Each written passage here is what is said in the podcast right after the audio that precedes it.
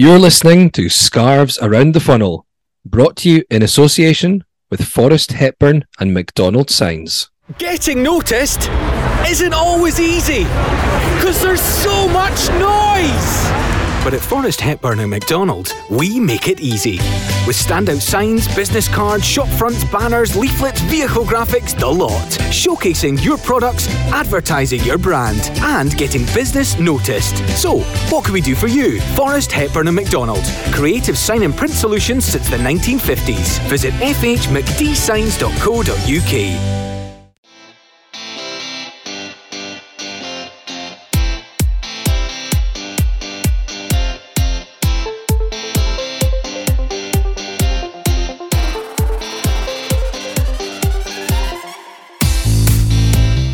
Valwa to Andy Kirk, through ball to Mark De Vries, a chance for Hearts, De Vries, round the keeper, and into the net! Mark De Vries, 2-2!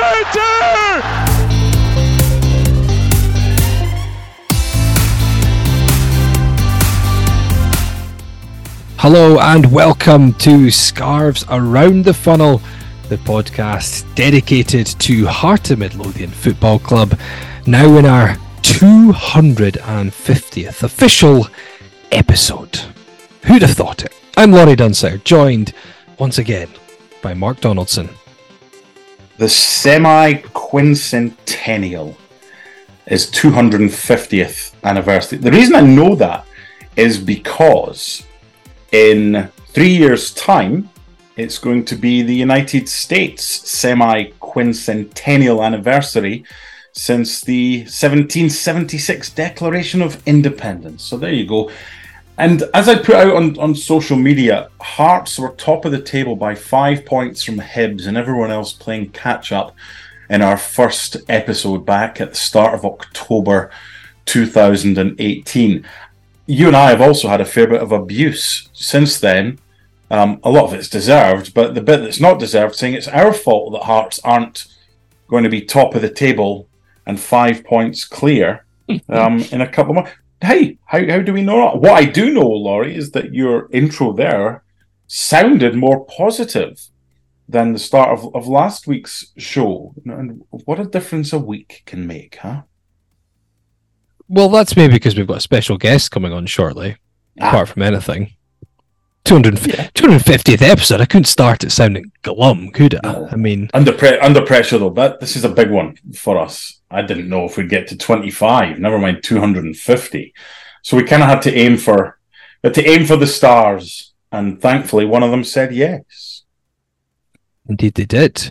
We will be joined very shortly by Hearts club captain, Mr. Craig Gordon, for a second appearance um, it's not quite a long, quite as long between appearances as his um, two spells at Hearts, but it's been it's been almost bang on three years. He came on just after he returned, just after he signed on at Hearts. So that was summer of 2020. It was August there's when he came on. But there, there's the question: Does he now? Because he loves a record, does our Craig?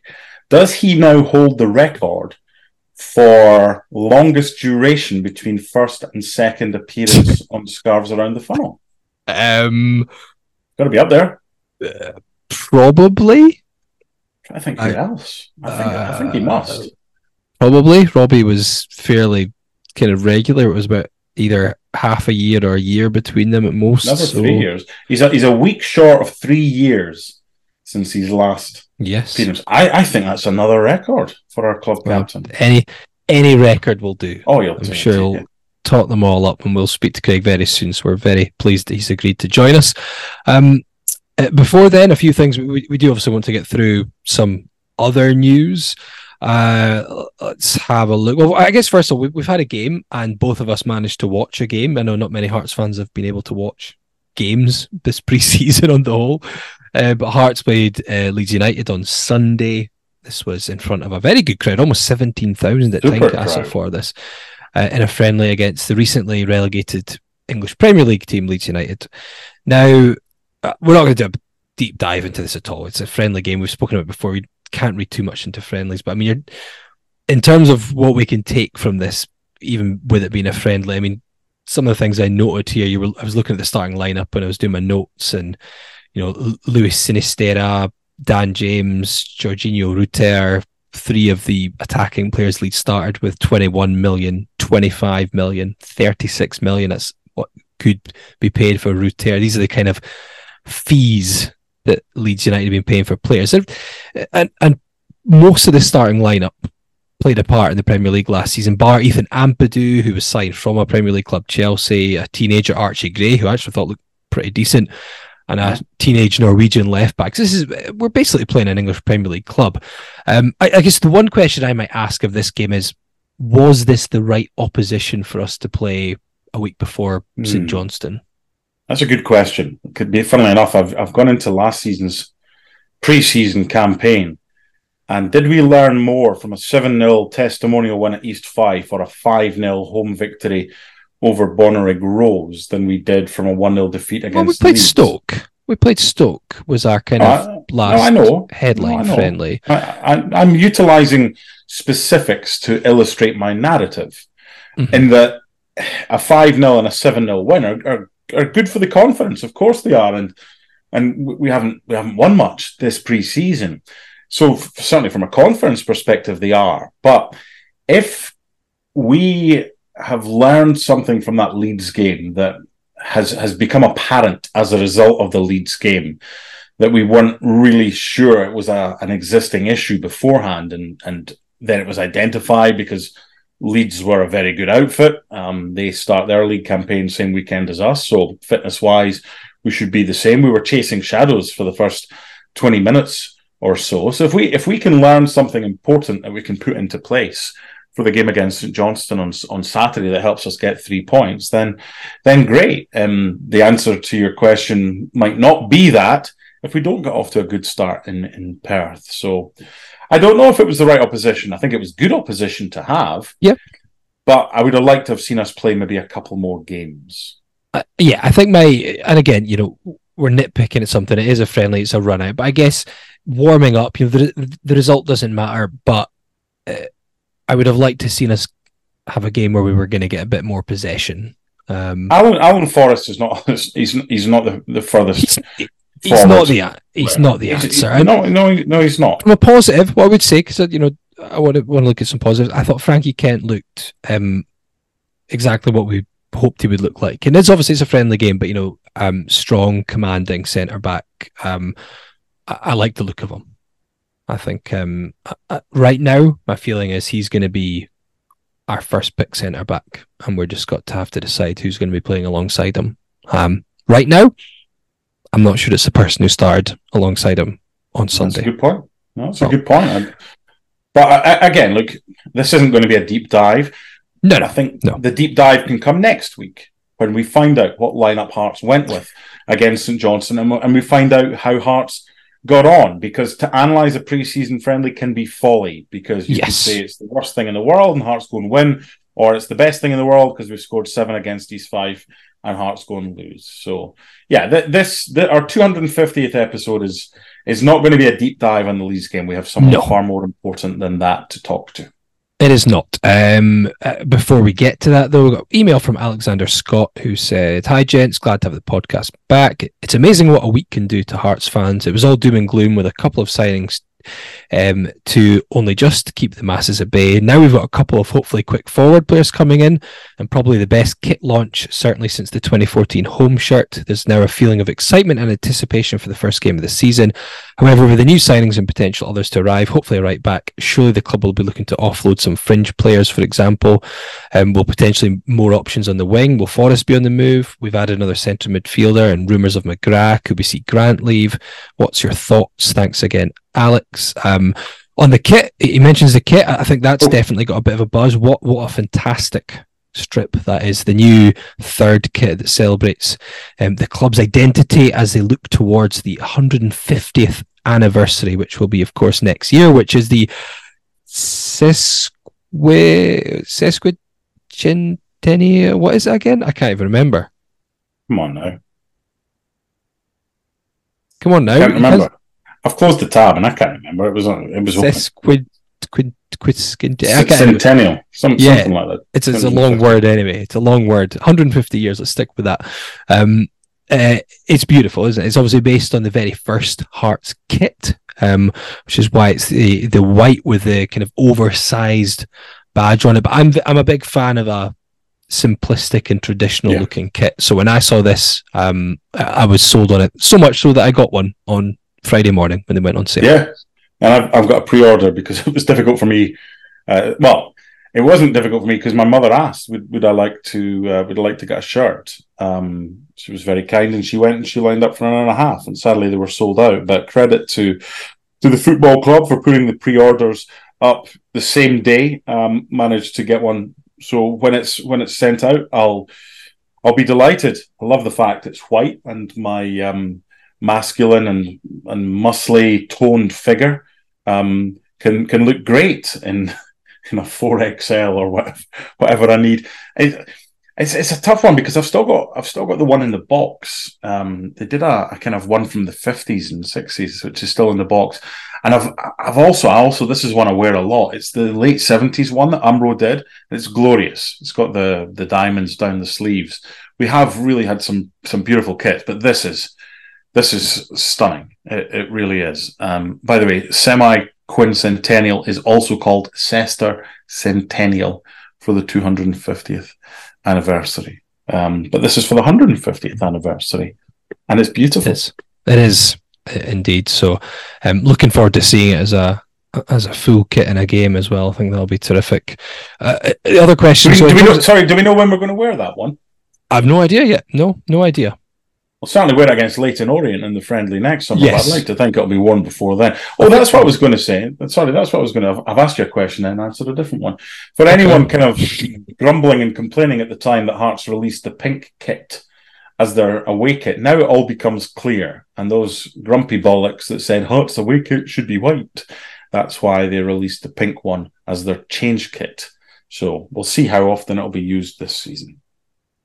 In terms of of new sightings, yeah, I think um, at the time of recording, nothing confirmed, but we understand one of these is pretty much over the line. So we mm-hmm. expect one of these to be public very soon. So by the time you listen to this, hopefully it is out there and we've got a scarf above the head, etc. Um, so first one is now I was watching some videos of him, so I think this is Kyusuke Tagawa. Um, uh, but I will need to double check that when he's confirmed as a player and someone's managed to ask him. So this is the 24 mm. year old Japanese, two caps for his country, one goal as well. Mm-hmm. Spent three years with FC Tokyo in the J League, on loan in Portugal the last season and a half. Um, a decent pedigree for Hearts, I would say. This signing on the on the face of it. Love the fact he wants to to come and and and live in Europe again after a spell in Portugal and and basically put some wrongs and make them right because it was a shit show in Portugal. You read some of the stories about the team he was with, and and it, it was it was horrible. And and good on him for wanting to come back because he could have gone back to to FC Tokyo and and fought for his place there. And he's he's 24 years old. Um, it's always helpful, isn't it, when the person who's linked with the football club posts uh, an Instagram pictures with departures behind behind him, and then um, that's that's immediately after his his club has got a, a, thing on their website, which funnily enough, it broke in the middle of the night, your time. I was up watching something. It was like about 10 o'clock here in the east coast of the United States. So um, obviously morning time and lunchtime in Japan. So they put a story out, FC Tokyo, and with quotes from uh, Kyusuke Tagawa. Once once we get the proper pronunciation, I'm sure you'll uh, you'll take that on board initially when when Shunsuke Nakamura signed for Celtic, it became apparent it was uh, Shunsuke. So it might be Kyusuke Tagawa. I, do, I don't know. We'll, we'll we'll make sure. We just don't want. I think we're we're a bit further forward than we were when um, somebody, whoever the first person to say Juanjo was, mm. that's how he was ever known, even although it was totally wrong. So it's nice that we're trying to get the, the name right, and I'm looking forward to seeing. And by the way, I don't, I've got no idea what the team is going to be for, for Saturday against St Johnstone. Yep. I'm well, pretty. Well, I'm pretty sure. I'm pretty sure he's involved.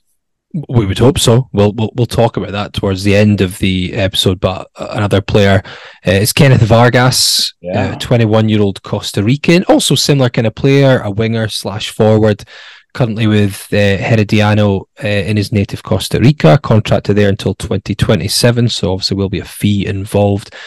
10 goals in 41 appearances in the Costa Rican Primera Division last season as Herediano finished runners up, although they won the title in 2021 2022.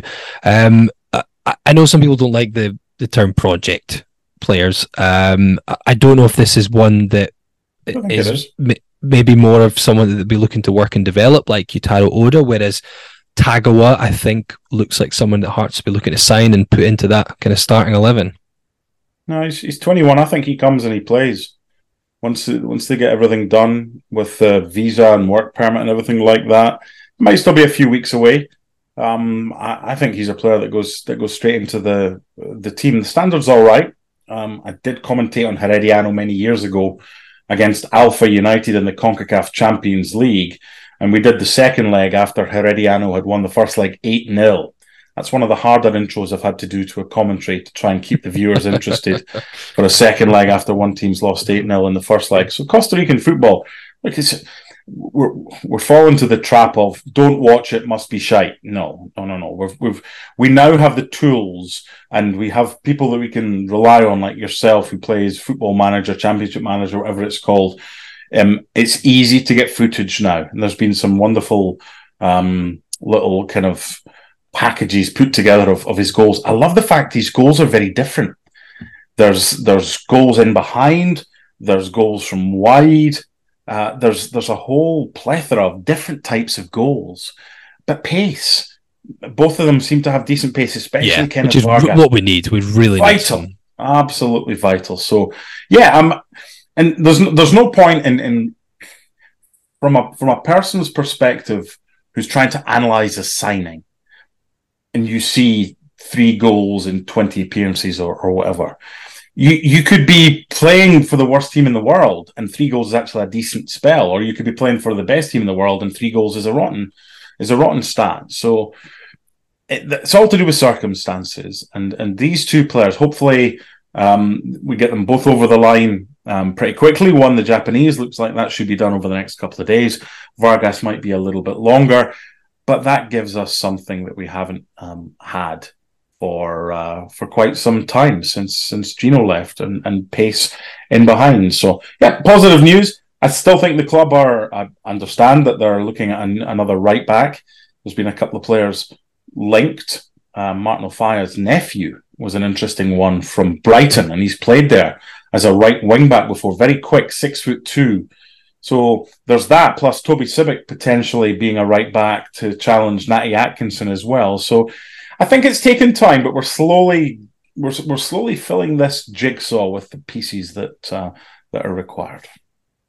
Indeed, uh, we will briefly talk about um, next week uh, in terms of the St Johnstone game towards the end of the podcast. But in just a moment, we want to kick on and speak to our very special guest on this 250th episode of Scarves Around the Funnel, which is, as ever, sponsored by Forrest Hepburn and McDonald Signs, who have been offering creative sign and print solutions since the 1950s. Well, when you're celebrating a, a, bit of a milestone, 250 episodes, you, you really want a special guest to try and celebrate such a milestone. Delighted to say the Hearts club captain, Craig Gordon, making his second appearance, joins us. How are you? Yeah, good, thank you. Second appearance out 250, that's not too bad. So it's all right. It's, it's all right. Um, 8th of August, 2020 was your last one. We called it Full Circle. That was episode 93.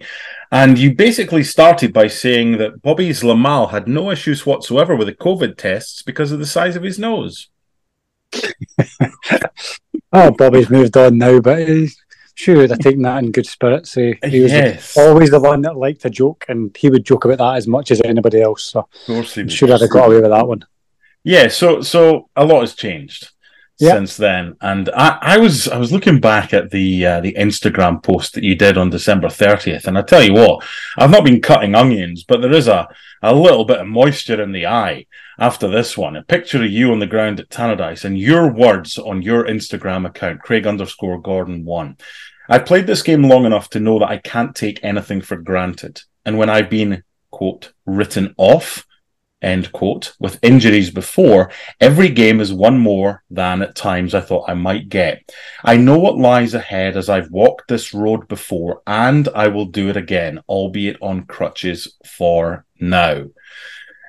Wasn't a dry eye in the house when reading that one. That was then, that was the 30th of December. This, when we record, is the first day of August 2023. How is your recovery going? And are you where you want to be given that when you wrote that, you didn't know what the future held? Yeah, I think I'm pretty much on track for, for where I want to be. Um, obviously, the first week of the season, this has been probably the most difficult. Um, knowing that I'm not going to be part of the team that that goes to, to Perth. So this is a bit of sort of reflection this week and, and also knowing how far I've come because mm-hmm. I didn't think I'd possibly be where I am now. I'm, I'm back out doing a bit of training with the goalkeepers. Um, some days are better than others, but overall, uh, I'm probably ahead of where most people, even within the club, thought I, I, could get to at this point. So, you know, from from that point of view, I'm I'm very happy. Um, but yeah, I, I, just want to get back as soon as possible. There's there's so many exciting games. I think it's an exciting time for the club, uh, and I want to be part of it. You know, seeing the the amount of supporters that have renewed their season tickets, the waiting list that we've got, the way the strips have sold. You know, the the excitement beyond that, new players coming in, uh, and yeah, I just want to be part of it. I want to get back mm. out there. And that's the, the sort of driving force now. I want to get there as quickly as I possibly can. But uh, I know there's there's still a lot of hard work to to go between now and then. You and I have gone back and forward many times on on WhatsApp since since it happened, and one of the questions that most Hearts, in fact, the question that most Hearts fans want to know is is when is Laurie Dunsire going to be commentating on Craig Gordon wearing a Hearts number one jersey again? Hopefully soon. Um, there's there's still a hard few weeks ahead of me. But I, I really don't think it's uh, it's that far away. I think we're we're down to probably a, a couple of months. Um, you know, that's certainly what I'll be aiming for. Um, if I can do it any quicker, then great. But yeah, I'm uh, I'm optimistic that, that things are, are looking good. There's, there's still uh, parts of the game that I, I, need to work on, but yeah, I've I'm very happy with, with where I, I currently am. But we we still got the hard work to do, and then this is mm-hmm. the difficult bit. I've done done a lot, but now to transfer that onto the pitch and do the, the game related stuff is, is going to be the the last test. Looking back at that, it, it was Christmas Eve last year that the incident happened. Obviously, Tannadice, uh, Dundee United against Hearts. Second half, Steven Fletcher's going through on goal. You come out to challenge. It's sort of 50 50. Um, from up in the media gantry we were watching. Um, obviously, all of our kind of eyes at first were on, you know, what's the referee giving here? Was he giving a penalty? What's going on? It wasn't clear just how how bad um, you'd sustained an injury at first. Uh, do you remember much about that moment when it happened? Uh, you know, because obviously, as soon as we saw the images, you know, oh Christ, you know, this is a really bad one. I don't. Do you remember much about when it happened?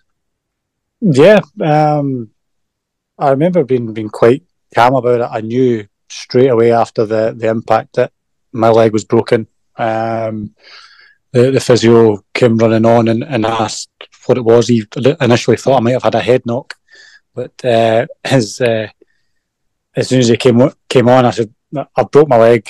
Um, that's it, really. Um, I'm done." Um, uh, and he couldn't believe how calm I was. So he was like, all right, we'll check it, thinking I'd probably be all right because I wasn't shouting, I wasn't screaming, I wasn't in as much pain as you would expect, having seen the the photos, that maybe just the adrenaline and whatever that, that was going on, and uh, uh, it was was Cammy that was keeping me updated about the fact that the, the referee had given a penalty and he was at the monitor, and, and that was probably more of my concern right at that immediate time. I was thinking, well, if I have broke my leg, if it's just one bone, few months I'll be all right. I'll be back before the end of the season. No, it didn't quite turn out like that, and uh, yeah, we, we got the, the penalty overturned and, and managed to, to get something out of the game, which was was at least something. I mean, looking ahead, obviously you're hoping to to be back very soon. You know, saying for Hearts, or at least some point early part of this season. Um, Forty years old now. How about Scotland? Is that something that's that's on your mind as well, or are you just kind of trying to stay focused on on getting back into a Hearts shirt first? Yeah, one step at a time. Um, yeah, I need to, to get back and I need to play well um, for to give myself that opportunity. Um, I'm definitely not closing the door to that. I'll, I'll give it everything I possibly can, uh, and, and, we'll see what happens on that front. I'm sitting looking at um, a new a new wallpaper in the front of my phone. My my daughter Ava Grace has been bumped in favour of the Hearts Away kit. Uh, Hearts today put out three um, wallpaper versions. Um, the one I've got is is Toby Sibbick, Peter Haring, and Alex Cochrane. There's also one of Beni Baningime. You're in there as well. Simple question: Who found it easiest to be a supermodel when the 150th kit was being filmed for what we saw last week? I there's some good pictures. It's a oh. it was a great, great day out in the, the city chambers and uh, in the, the sort of back rooms and, and things that uh, I hadn't been in since we, we won the cup in 2006. It was back in yeah. the, the same room as we had a reception after after that game. Um, nice to be back. Happy memories and uh, the the pictures of what we knew straight away was a, a fantastic kit and knew it would would sell really well. But the yeah, there, there's a few guys in there that, that think they're models. Um, Toby, you mentioned definitely one. Beni sitting on that chair like a king. what a picture! Absolutely love it. Right. Um, yeah, there's there's a few George Grant as well with his uh, pearl necklace on, which which is not his. That was just for the photo, by the way. I'll just clarify that for him. But um, yeah, there, there's a, there's a few guys in there that, that fancy themselves as models.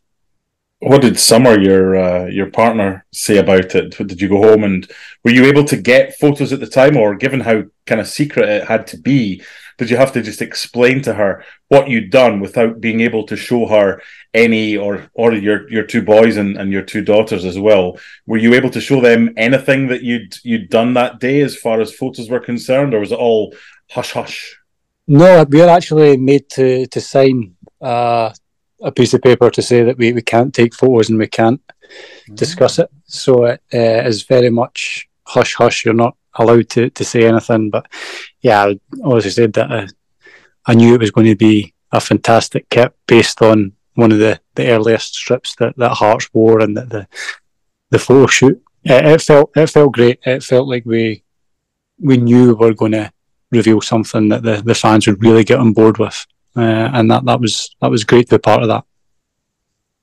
I'll take you back to the season before last. So you you joined us last time when Hearts were in the championship, and obviously the main focus was getting back up to the the Premiership. It was a very strange season. We probably don't want to relive too much of that. It was um, not the the greatest experience for for fans, and I'm sure players as well, having had other players on and Robbie Neilson been on a few times. But back up to the Premiership 21-22, and um, a terrific season for, for you, you know, a good season for Hearts, but you know, for you personally, you know, fantastic season. You ended the campaign with Football Writers Player of the Year, uh, making a record third time that you won that. You won it in 2005, 2006 with Hearts, and then 2014 and 15 with Celtic.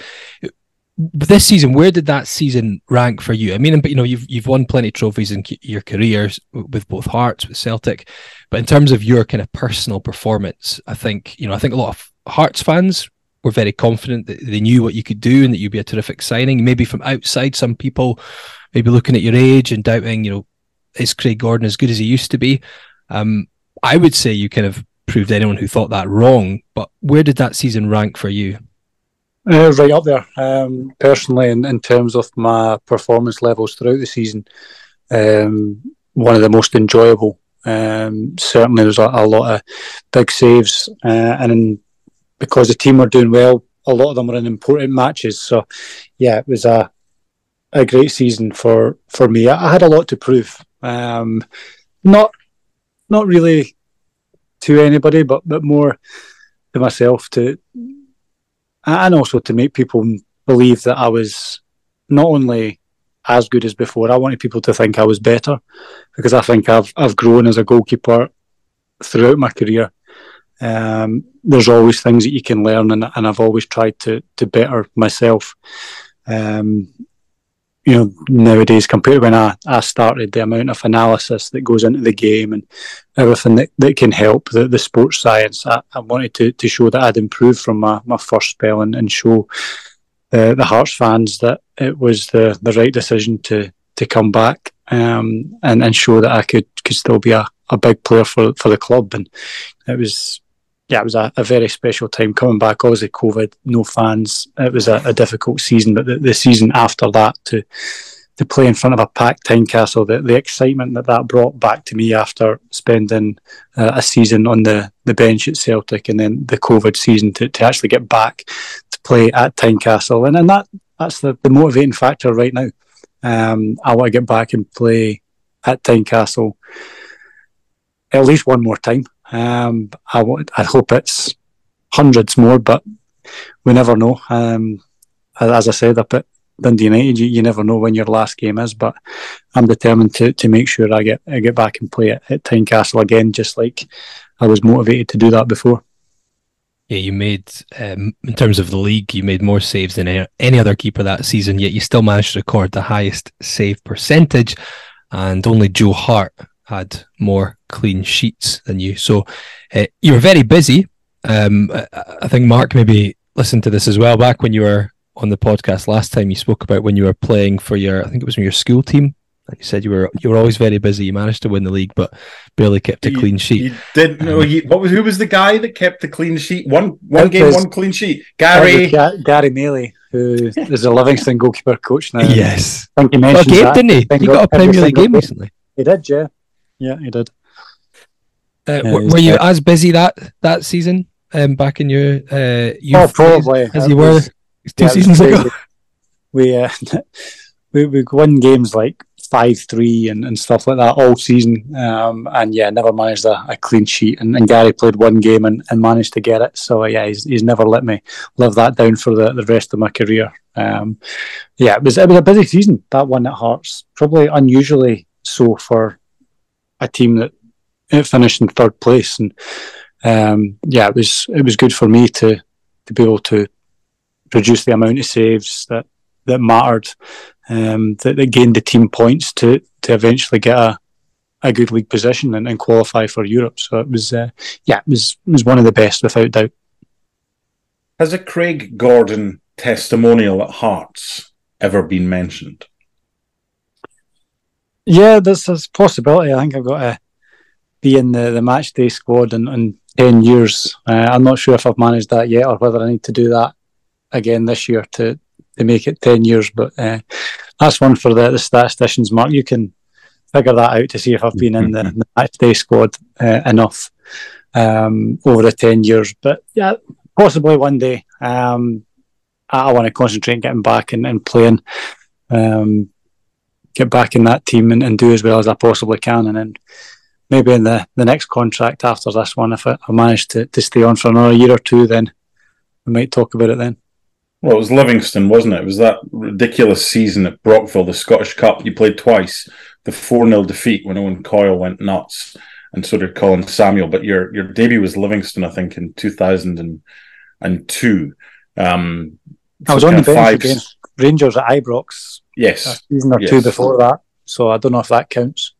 Well, I mean, it's it's it's ten years. You know, I mean, th- this isn't something we're talking about because of the injury. This was always something I would. I wish I'd asked you it prior to that as well, because there was some talk when you when you rejoined that um, part of the deal, if you were to sign an extension to the initial contract, might include a testimonial. Um, and I, I get that that you want to say, uh, yeah, if the injury gets better and if I get back into the team, we want to talk positively because I know what you're like. You're a fucking pest when it comes to that WhatsApp and what records have I got and what's my next record and everything like that. But with London Hearts help and Hearts Heritage help, we'll always find out the answer that, that you want. You've got a number of records you still want to break as a Hearts goalkeeper, don't you? Yeah, I've got one coming up in the next couple of weeks, the European games, which uh, yes, yes, mm-hmm. is looking a little bit unlikely. But you never know. If there's a goalkeeping crisis, I, I might just have to to get the gloves on and, and play anyway. But uh, I'm not expecting to be back for that. Maybe if the, the guys can get to the group stages, then I I might have a chance of getting a game after that. I mean, looking back at last season, Craig, obviously you mentioned um, how positive the first season back up to the Premiership was, uh, finishing third, qualifying for Europe. It's obviously as good as any Hearts fan could have hoped, especially after being in the second tier the season prior. Um, last season, obviously, all the, the finances that were going with Europe um, were well publicised. A lot of people looking for Hearts to kick on. You know, both Hibs and Aberdeen were in a, a little bit of disarray at the the start of the campaign. Um, what were your feelings like at the start of the season? Was it very much a determination to solidify that position? Did you did you feel that Europe hampered Hearts in the early part of the campaign? I think it was the injuries that, that hampered us, whether that was a consequence of Europe or not. Um, we, it ripped out virtually the, the centre of our team. Um, and, and from that point on, we were always chasing to try and stay in the, the hunt. Um, for for league position leading up to to the break to the World Cup, uh, which we actually managed to do. Um, I think mm. we're only four points behind or something going into the, the winter break, so we weren't we were right on the coattails, and then we came back from the break and, and went and got a lead. Um, so it's difficult to say that, that that hampered us having got a, a big advantage after that. It was uh, it was keeping that going, and, and yeah, we we did struggle to, towards the end of the season. Um, you know, Steven came in and sort of lifted the spirits for the last seven games, and um, we, we, got a couple of results, but all in all, it wasn't enough. But and that that'll always be disappointing. I don't think um, we'll ever be able to to look back on that and not feel disappointed that we we should have went on and, and got the third place. Um, uh, but we, we didn't manage to do so, and, and now we have to, to go again and, and try and get try and get that again this season and not fall foul to the, the same things that we, we did um, the season just passed. And, and, and you want to try and be as consistent as possible. And, and if we can do it two or three years in a row, then that's the consistency level that we're looking for. Um, and that's what we have to strive for. And it starts right now.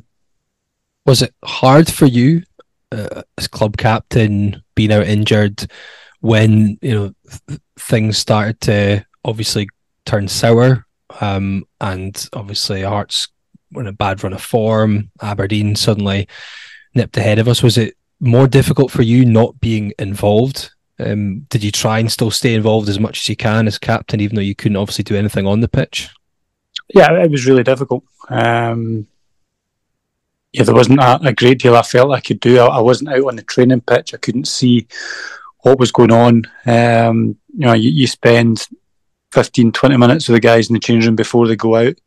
Um, I'd go and do my rehab, and then, you know, by the time I've finished that, most of the guys are away. So it's very, very different um, from from spending all the time that you normally do with them. And uh, I think Lawrence stepped into that role and done done it really well. Um, obviously went through a, a difficult period, but you know, if it hadn't been for, for his performances, his goals, and, and he was uh, really leading by example, then uh, it, it, could have been worse, but it was uh, yeah, it was difficult for everybody. Um, you know, the, the, manager, the players, um, we, we, just couldn't get going at the, the vital time. Uh, how big a help was it to have Ace and Axel, your two boys, to just take your mind off everything? Axel, born the day the day you played for Scotland in September last year, and, and Ace, a wee bit older as well I mean, we're Laurie and I are lucky. We're both parents as well. I'm sure there's a number of parents listening to this. They they don't care. Your sons, your daughters, they they've got no idea. They just want mummy and daddy to play with. How big a help were they without probably them even knowing that they were a help?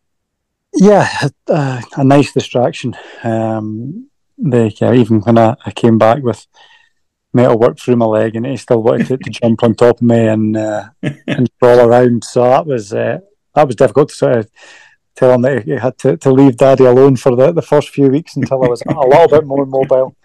Um, but yeah, it's it's been great, and you know, as you know, the, the football it can be it can be difficult at times. It, it can it can uh, hand you some some bad luck, whether it be injuries or or loss of form and, and, and things like that. But yeah, to have that constant here um, that stability is, is, is huge for, for any player to be happy off the, the pitch and mm.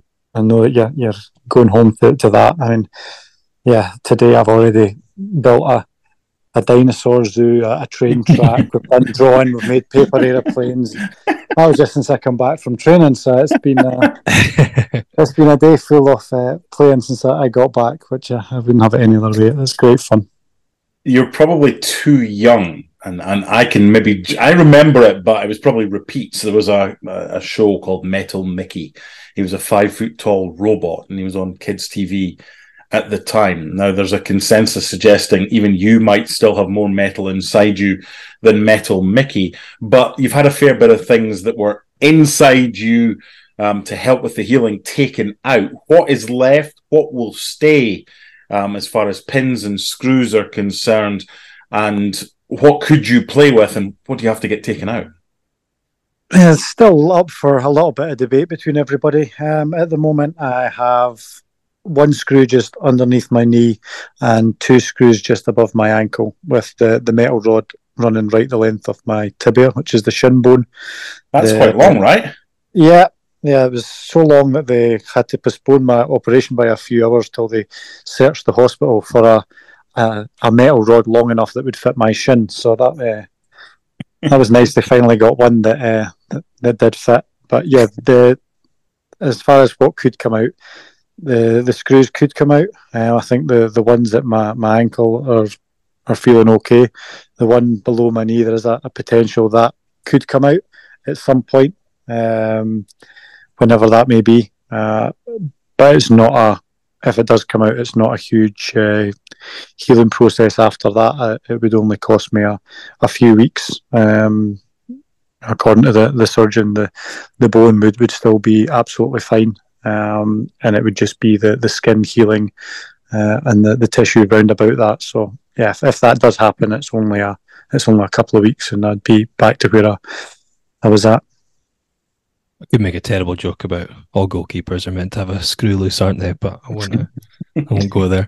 Um, it's you, you mentioned the captaincy um, as well in terms of of Lawrence as well. But one thing I always think about with you, Craig, is as captain is uh, you you do take it very seriously, and I think it's something which um, is well appreciated by by fans. You know, in, in some countries the armband is just one player gets given the armband for a game, and that's it. I know in the UK, Scotland, and England, it, it tends to mean a lot more at certain clubs. But I was thinking back to last season, and um, I, remember being at the Big Hearts Gala, and I'm pretty sure that was maybe. I, don't think your youngest was too old at that point. I think you were maybe having a few sleepless nights. Um, mm-hmm. We were in the middle of a tough run of games. Uh, uh, we'd been in the middle of the European run, which was obviously a lot of travelling, a lot of tough results to take.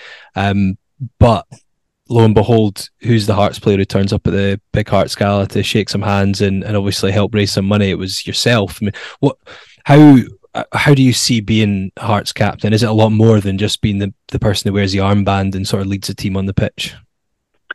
Yeah, I mean, obviously that's the, the most important thing. Um, but yeah, to, to have the sort of relationship with the, the fans that I do, having come through the academy and been a supporter I'm a supporter. Like I know what it's like. I know the, the disappointments that Hearts fans have had to go through and still have to go through.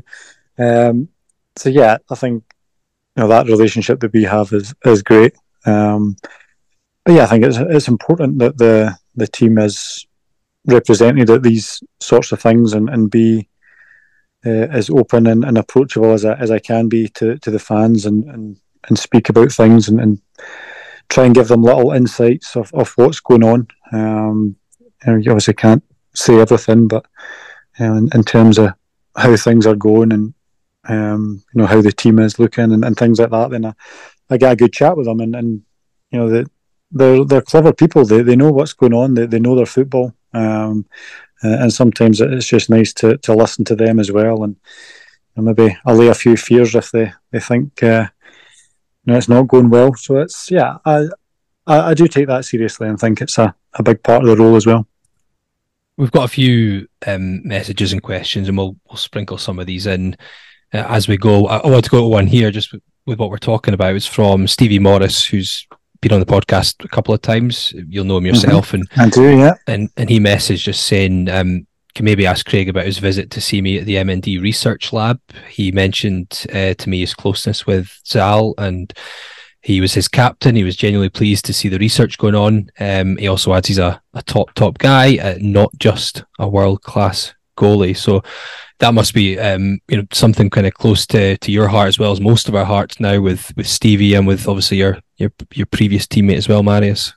Yeah, absolutely. Um, I went uh, along uh, to to the Royal Infirmary and, and saw Stevie there, um, and we went through the, the research labs. It's absolutely incredible what they're they're doing and, and how they're they're going about the um, research into to trying to to find a cure. Um, yeah, fascinating. They were um, testing on zebrafish while we were in there, uh, and they were showing us how they, they did it and how they, they can actually give a zebrafish MND.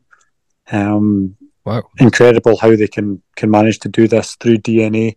Um, they can change any one of the zebra zebrafish DNA with a human one, um, and it takes it and it can it can show the disease, um, and and then they, they, they put the, the fish through a series of tests, uh, and then they, they try and treat these fish with the different drugs that they're, they're trying, different cocktails to try and find something that that might actually work. So, yeah, they, and they've done thousands of, of these tests. Um, I think that while we were there, they said that, that last year they'd done about 6,000 of these tests, but only a handful of them had, had come up with something that they would then research further.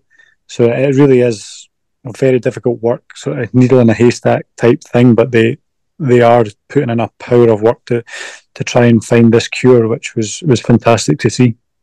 And speaking of being fantastic to see, Stevie Morris put a, a tweet out and a Facebook post out with him and the the new 150th kit and he'd, he'd, made it black and white and it, he'd, he'd given himself a, a funky moustache. And like we, we all have issues in life but we find negativity so easily on social media and, and whatever. But sometimes you you just need you've spent time with stevie morris as as have we and I, I love reading his posts and and his his his eternal quest to find the perfect empire biscuit and Stevie knows that he's he's not got forever, but he's going to make the most of it. And I think for you to have been there and to to have have spent time with him and to have clearly has paid as much attention and it, it's so humbling and sometimes you find that this is it's not me preaching or anything because I'm just as guilty as the next person. Sometimes you find yourself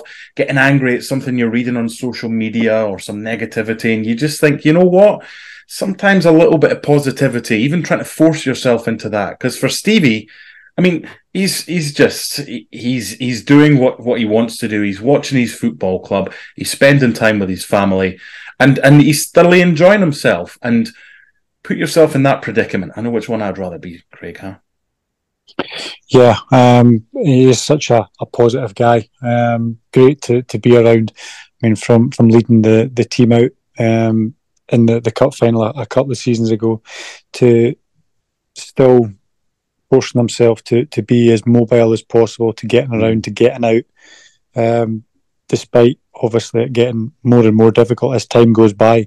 Um, and just a, a fantastic role model. Um, and, and, and yeah, the, the positivity that that he possesses to, to be able to do that is, uh, is, a, is a lesson to us all, really. Mm. You spoke about speaking to fans to try and allay fears. It's funny because when we recorded this podcast a week ago, McGowan had just scored from 25 yards, and that was probably the only positive we had to talk about. Well, we didn't, Laurie, did we? He wanted to talk about it because he'd, he'd scored a, a, he'd scored an absolute screamer. But then within 24 hours, Hearts are linked with a Costa Rican forward, a Japanese striker, and a 150th anniversary kit is launched that just blows everything else out the water, and, and suddenly so that's John's how quickly pumped by Sterling, and well, nowhere to be seen. Uh, yeah, I, I didn't want to say that, but that that's how that's how quickly things can turn. So suddenly, suddenly a defeat at home to Mansfield isn't the end of the world, albeit it it wasn't great. But it, it just shows you, doesn't it, how it can be oh god, what what now? To suddenly, oh my god, it's it's it's just great right now being being or hearing all these these stories about about new signings. That's the world that we live in now, Craig, isn't it? It's kind of it's instantaneous misery or instantaneous joy. Yes, it's it's one or the other. Um, but I think as, as, a group of players, we're we're very happy with the way pre-season has, has progressed. Um, been working on a, a, few different things in and out of possession, um, and, and also the the young boys getting the the chance to come up and play you know, with, with some of the, the first team boys and get that experience, albeit um, in pre-season. That's still important for them.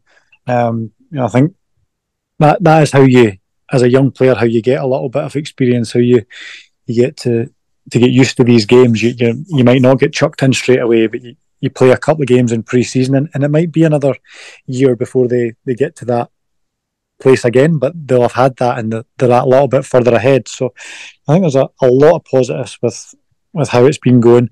Also, we had the internationals coming back a little bit later, which is, is kind of shortened the, the pre season for them a little bit. It's difficult to try and find that rest period for, for international players. With the Oda being away with, with Japan as well. So, him coming back in a little bit later and, and getting up to speed.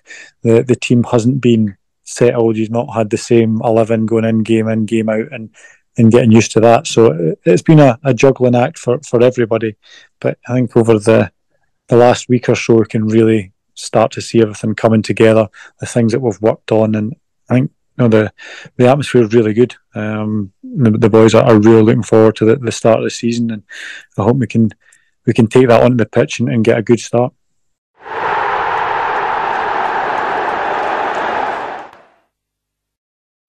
Forrest Hepburn and McDonald have been making creative sign and print solutions since the 1950s. For more, visit fhmcdsigns.co.uk.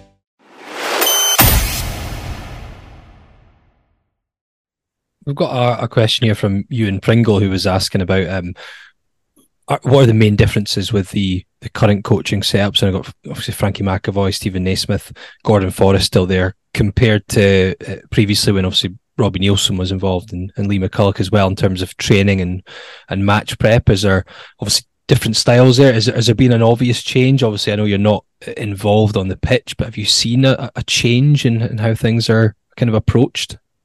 Um, a little bit. I think you know, Robbie was, was very much the, the man manager. He was the one that, that took all the sessions to, to do with the, the team. Um, he, he would be the, the one taking the, the meetings 99% of the time. So it was his voice all the time. Um, I, I, think now everybody has a has a say. Um, the meetings, different parts of the meetings are, are spread between all the coaches. Um, even the, the analysts, they get their chance to, to speak and put their thing across. So everybody is, I think it's a, a kind of more wide open approach where you know, if anybody has anything to say that, that it comes out, and I, I, think it's been been really good. Um, uh, the boys have appreciated how, how, how it's been been put together. You can see that the training's been very well thought through in, in terms of how we want to play and, and how we want to go forward. So, yeah, it's, it's been it's been good from that point of view. Both both um, ways. There's there's no right or wrong way. Um, Robbie was very successful, and we had we had a good few years um, under him, and and this is a, a slight change, and we'll, we'll see how it goes. But so far, everybody's bought into everything, and and you know we're we're happy with the way it's going. We, we just need to transfer that onto the pitch now. Uh, Ewan also mentioned about um, your views on the academy and transitioning to the first team, and Jambo Ryan had, uh, had messaged about um, about Harry Stone. I know when you were on last time, you hadn't really had a chance to to see him and work with him because he'd, he'd only recently joined. in terms of the youngsters coming through, be that Harry Stone or James Wilson, who got some minutes at the weekend, uh, it's something that a few Hearts fans have been frustrated at in the last few years. Not enough players coming through. Um, are, are, there players in there? You don't even have to name specifics, but do you do you see some progress on that front that you might see some youngsters getting more of a chance and maybe developing into to kind of regulars in the first team? Yeah, I really do. Uh, I think we've with the, the B team, the experience that they're getting there, um, being able to play in, in proper matches against men straight out of the youth team. The, um, is a, a huge benefit to them. I went on loan to Cowdenbeath to do that at 18. They're getting to do that, um, you know, in the Lowland League, which is is a great step up from 18s to then go again into the, the professional game. So, yeah, I'm really looking forward to see how, how quite a number of them um, progress. You know, there's ones that have been talked about. You know, recently, Denholm's um, been given a new contract and, and, he's been part of the, the first team squad throughout pre-season. Uh, Finlay Pollock, Macaulay Tait, um, you know, all three midfielders who, who have all got a chance, um, which are, have been great so far. Luke Rathie scoring a goal at Dunfermline, um, playing at right back, can also play in, in the centre as well. So, yeah, I think there's there's there's plenty positives. You know, good forward players. Um, Kirky scored a, a few goals already for the, the B team uh, this season. Um, James Wilson, who, who's been in and about the first team already at 16, which is you know, such a, a great achievement to, to be at that level already and, and in the training doesn't look out of place. So yeah, that, I think there's a, a, an awful lot of positives to to come from the, the young boys coming through. You mentioned there at the start, Harry Stone, who, who's not as young as, as some of the other ones now. He's he's had a bit of experience. He's been out on loan and been very successful. He's been out on loan and been not so successful. So I think both those instances are, are actually good for his long term career. He, he, he knows that, it's not always going to be perfect for him and, and that he is going to have to work and, and get through the, the more difficult times. So I think he's, he's quite far down the road of that. Whether it's another loan um, spell this season, I, I think would be, be great if it if he could, to, to go out and, and play matches again.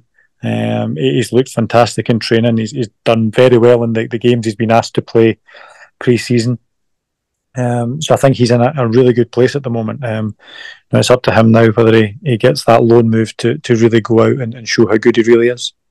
Speaking of youngsters going out on loan, it's still one of my favourite stats regarding yourself that when you were at Cowdenbeath, you played against Henry Smith when he was at Clyde yeah. Bank. He was at Clyde Bank. I think we got beat 3 2. I saved a penalty in the game as well, and I think they, they scored a, a goal in the last couple of minutes to, to beat us 3 2. And they were top of the league, and, and we were bottom at the time. So it was uh, it was a big game for us. But I think it was played in front of one of the lowest crowds in, in Scottish football history. I wasn't. I don't think 96. Yeah, I was going to say, I don't think there was more than 50 people there. Speaking of um, of, of kind of then and and now. We we touched on it earlier about records.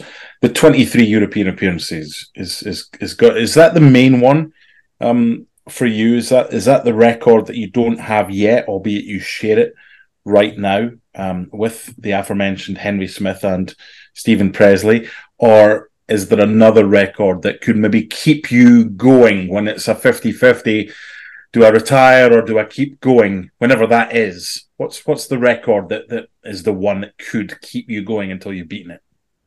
Well, I just go for one at a time. So go for the the European one. I need one more for that. I think I'm maybe about twenty short of, of three hundred appearances for Hearts, something like that. Um, so there's a, there's another one to go for, and, and, once I've done that, I'll look for the next one. And twenty three, I think. Yeah, so the new wasn't that far away. So it's uh, there's plenty to aim for. Uh, and once I've done that, I can reset and, and find something else I, I need to do. Okay, 74 Scotland caps, sixth most. What's a more realistic target? Chasing down Paul McStay in fifth with 76, two more, or chasing down Darren Fletcher in third with 86 more? No, they're both possible. Um, but I've, I've got a I've got my work cut out, but yeah, certainly possible. Um, best case scenario is, if I can get back playing and, and get in the team and um, get back in the international setup, and they've been doing fantastically well. Um, what a start to the, the campaign, uh, and I need to do really well to force my, my way back in there to, to get some games. But yeah, best case scenario, that's that's they're both definitely possible.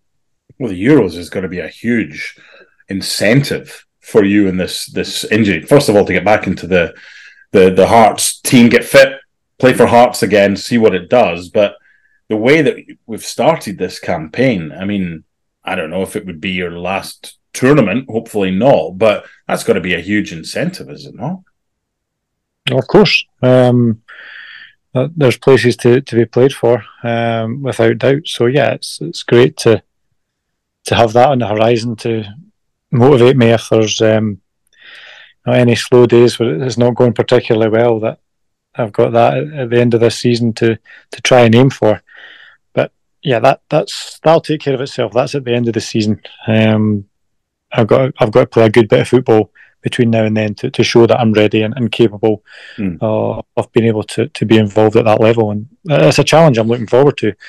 You know, there's there's always something you have to try and prove in football, no matter what age you are uh, or what standard you're at. And, and this is my current one, and I'll I'll try and it head on and give it my best shot. Uh, we've got a, a, question here from Alistair Dobby, which is a little bit in jest. Uh, he says, "How much are, are, you looking forward to leading Hearts to the Premiership uh, um, League Championship title as manager?" Uh, but in a, in a serious note, I know when we had you last on, you, you spoke about potentially thinking about coaching and and what you might do after football. I know you're going to be very focused on playing still, um, but is it something you've thought about any more? What what you will do next if you'll start to kind of do a bit more on the coaching side? Um, I've started my, my badges. Uh, that'll I'll take a a while yet. Um, Did you learn from Steven Naismith to just to, to get it done early? Get it done, yeah. It's probably a, a, good idea, but uh, I think I'm going to play as, as, long as I possibly can. Um, and once I've done that, I think I'm due a, a few holidays and rest for rest for a wee while before I, I think about my, my next move. Um, but yeah, I'll be full focus on on playing for, for as long as I can, and, and then we'll we'll see what the future holds after that. We've been talking about signings, and this is this is quite a quite a good question. I quite like this one. It's from Otley sixty eight, who said, "What was the new signing in your first or second spell that from seeing him in the first training session got you most excited?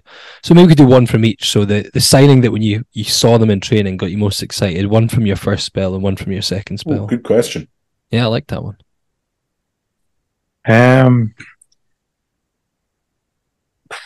it'd probably be George Burley when we signed them the Czech guys all came and played mm. in that friendly match, and Middlesbrough.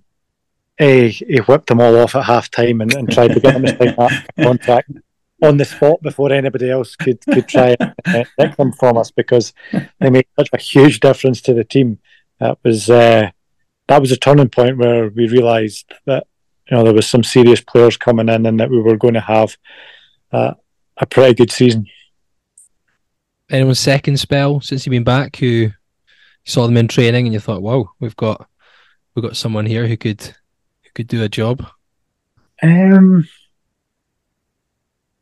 probably one that people won't think of. But when I first came in, not a, a new signing, he was already here, it was uh, Edwin Boycie.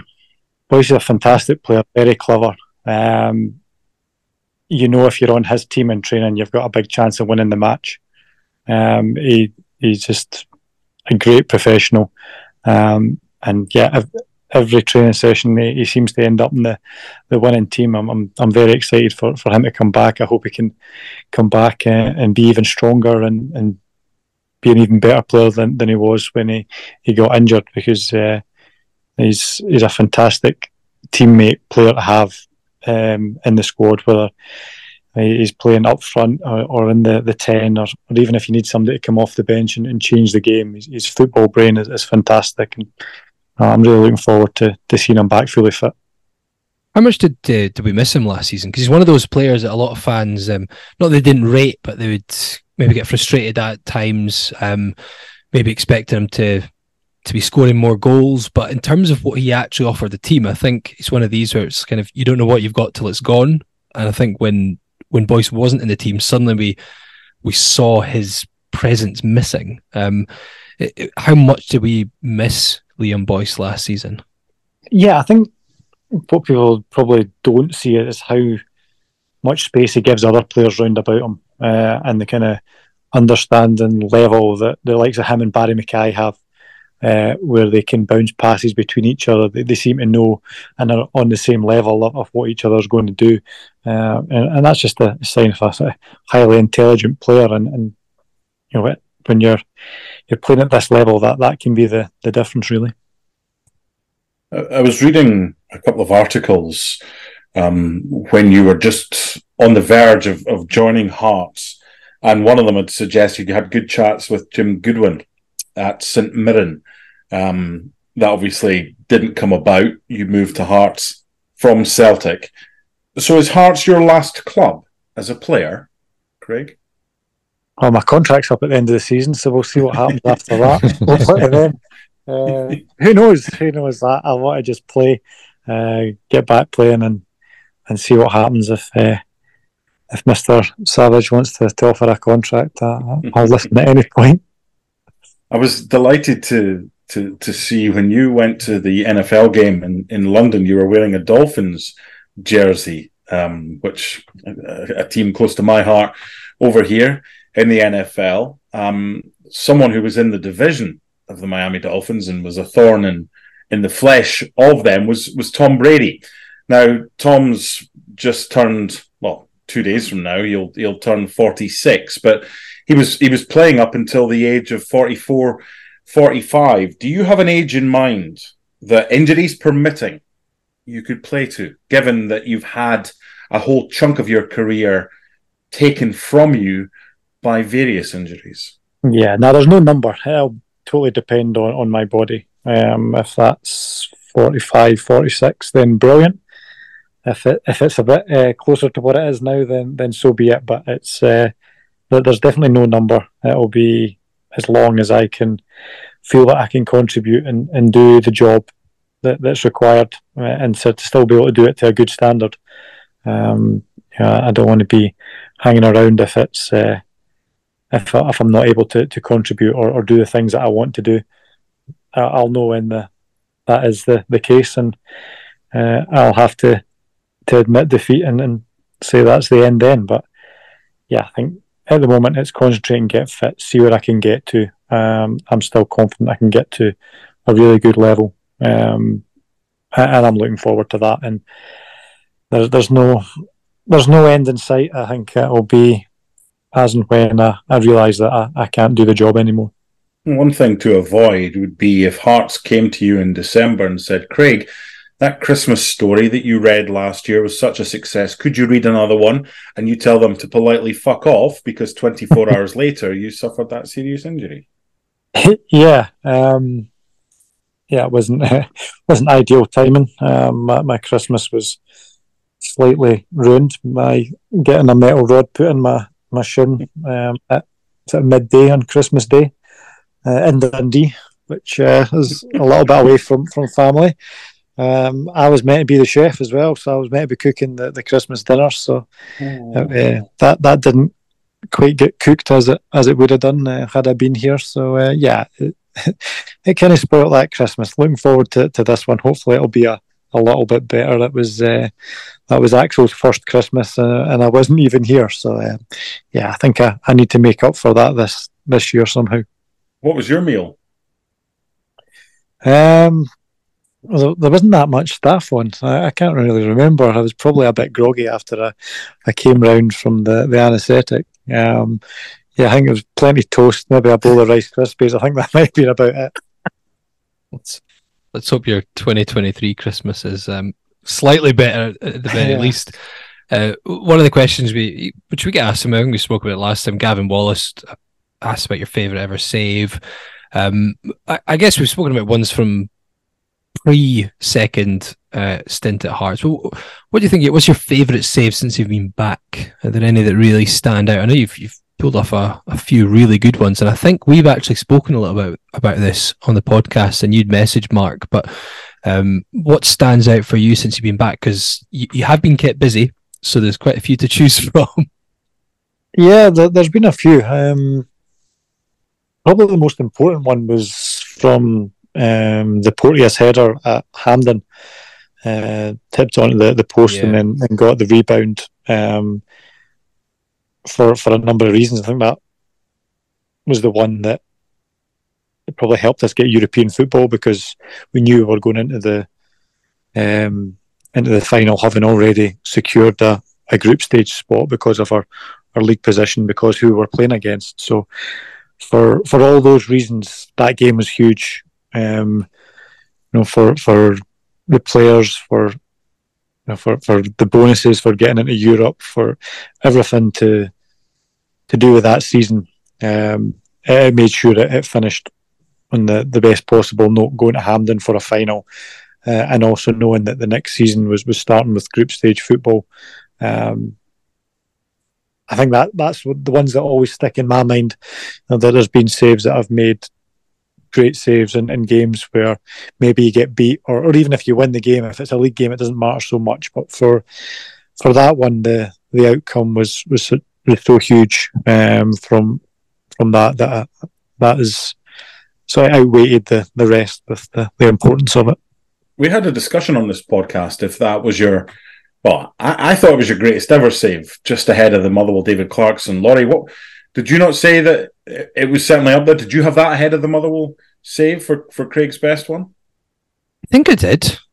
I'd be lying if I would say 100% remember what we spoke about. But um, in terms of the, the save, the reaction, you know, I, I, think Porteous's header is, you know, it's almost perfect the way he runs across and connects with it. It's had these horrible kind of um, images of a, a, cup final. It wasn't against us, but it, you know, it was Henderson that delivered as well. It just felt like it was mm. flying at the corner.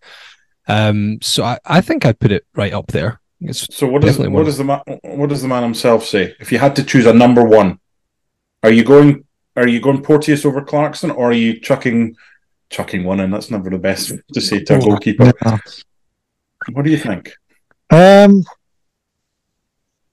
yeah, both important. I think the the Motherwell one was the start of a, sort of long run of, of wins at the start of that season, so it, it kept the, the momentum going and, and really started our season off really well when we eventually finished in, in second place. So both important for, for different reasons, but yeah, I think for from the club's point of view that probably the the Porteous one was was more important. Uh, Mike M asked uh, one, and I think we spoke about something similar, but it'd be interesting to see your your opinion on it now. Mike M asks, uh, "Can you give um, advice uh, to a ten year old boy who's goalkeeping daft? Perhaps advice he would have given his ten year old self if he had the chance. Um, anything he wishes he did differently." And I think if I remember rightly from last time, the advice um, your dad might have given was would be, "Don't be a goalkeeper." Not at all. No, it's great that, that there are people out there um, inspired to be goalkeepers. There's, there's not that many of us, so uh, yeah, it's, it's a difficult position to do. I, I, would just say to play as much football as possible. Um, for me, growing up, I, I, played a lot of different sports. I played rugby, I played badminton, table tennis, tennis, everything I could play.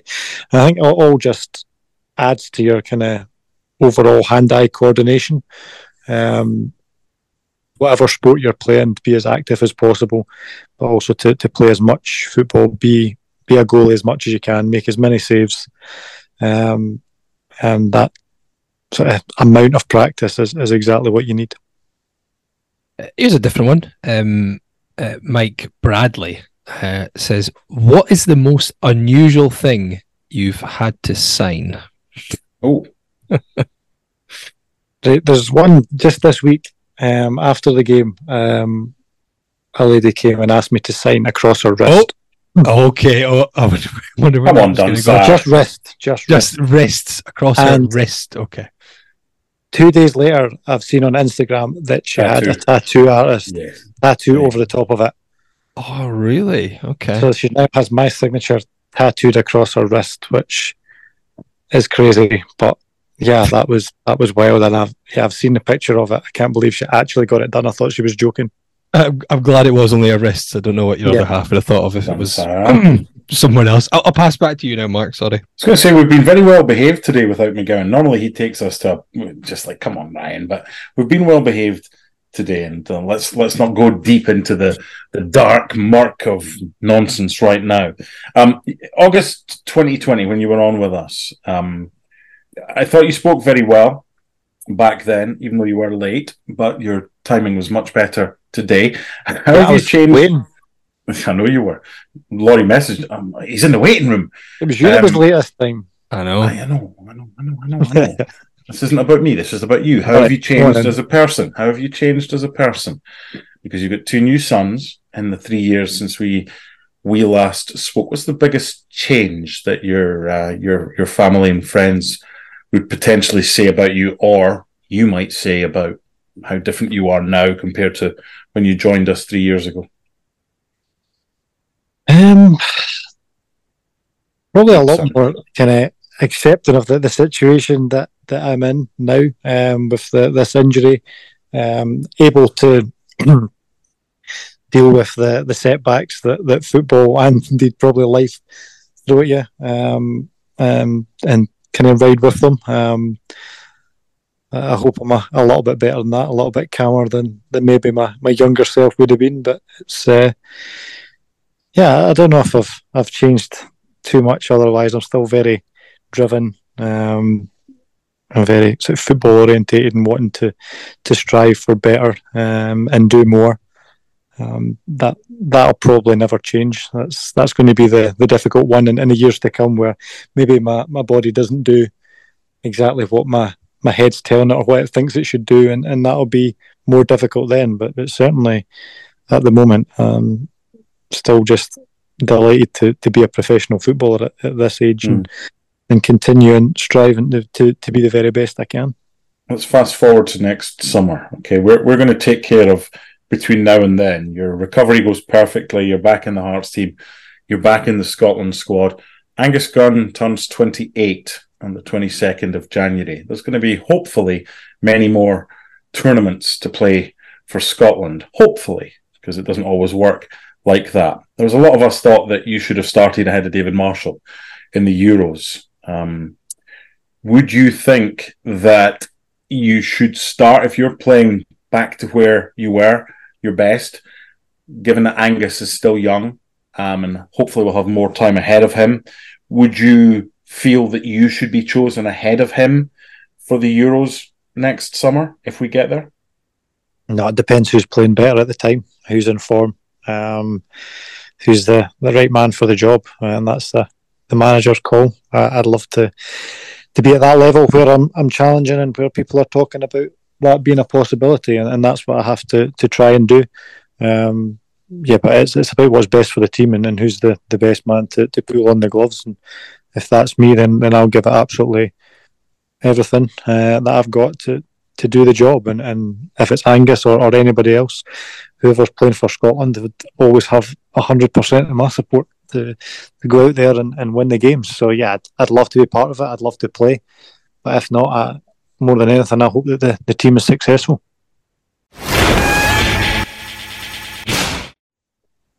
Craig, you've you've got bags of experience uh, at different clubs. You know, twice at Hearts, Celtic, uh, down south with, with Sunderland.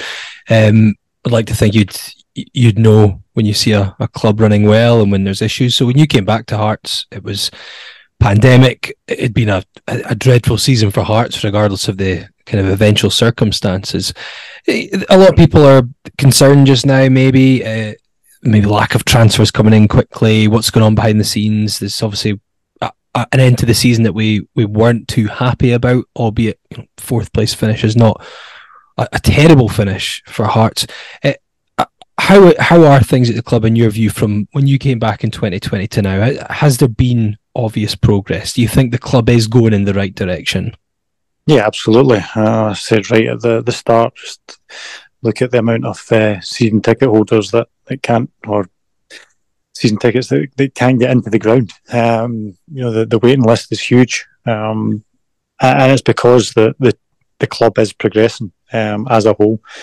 Um, I just wish they could make Tynecastle bigger and let them all in. That would be fantastic. I don't think that's going to happen anytime soon, but it's uh, it's great to have that level of support. Um, I think off the pitch, the, the, squad is, is still improving. Um, I'm sure it, it'll continue to do so right to the end of the window.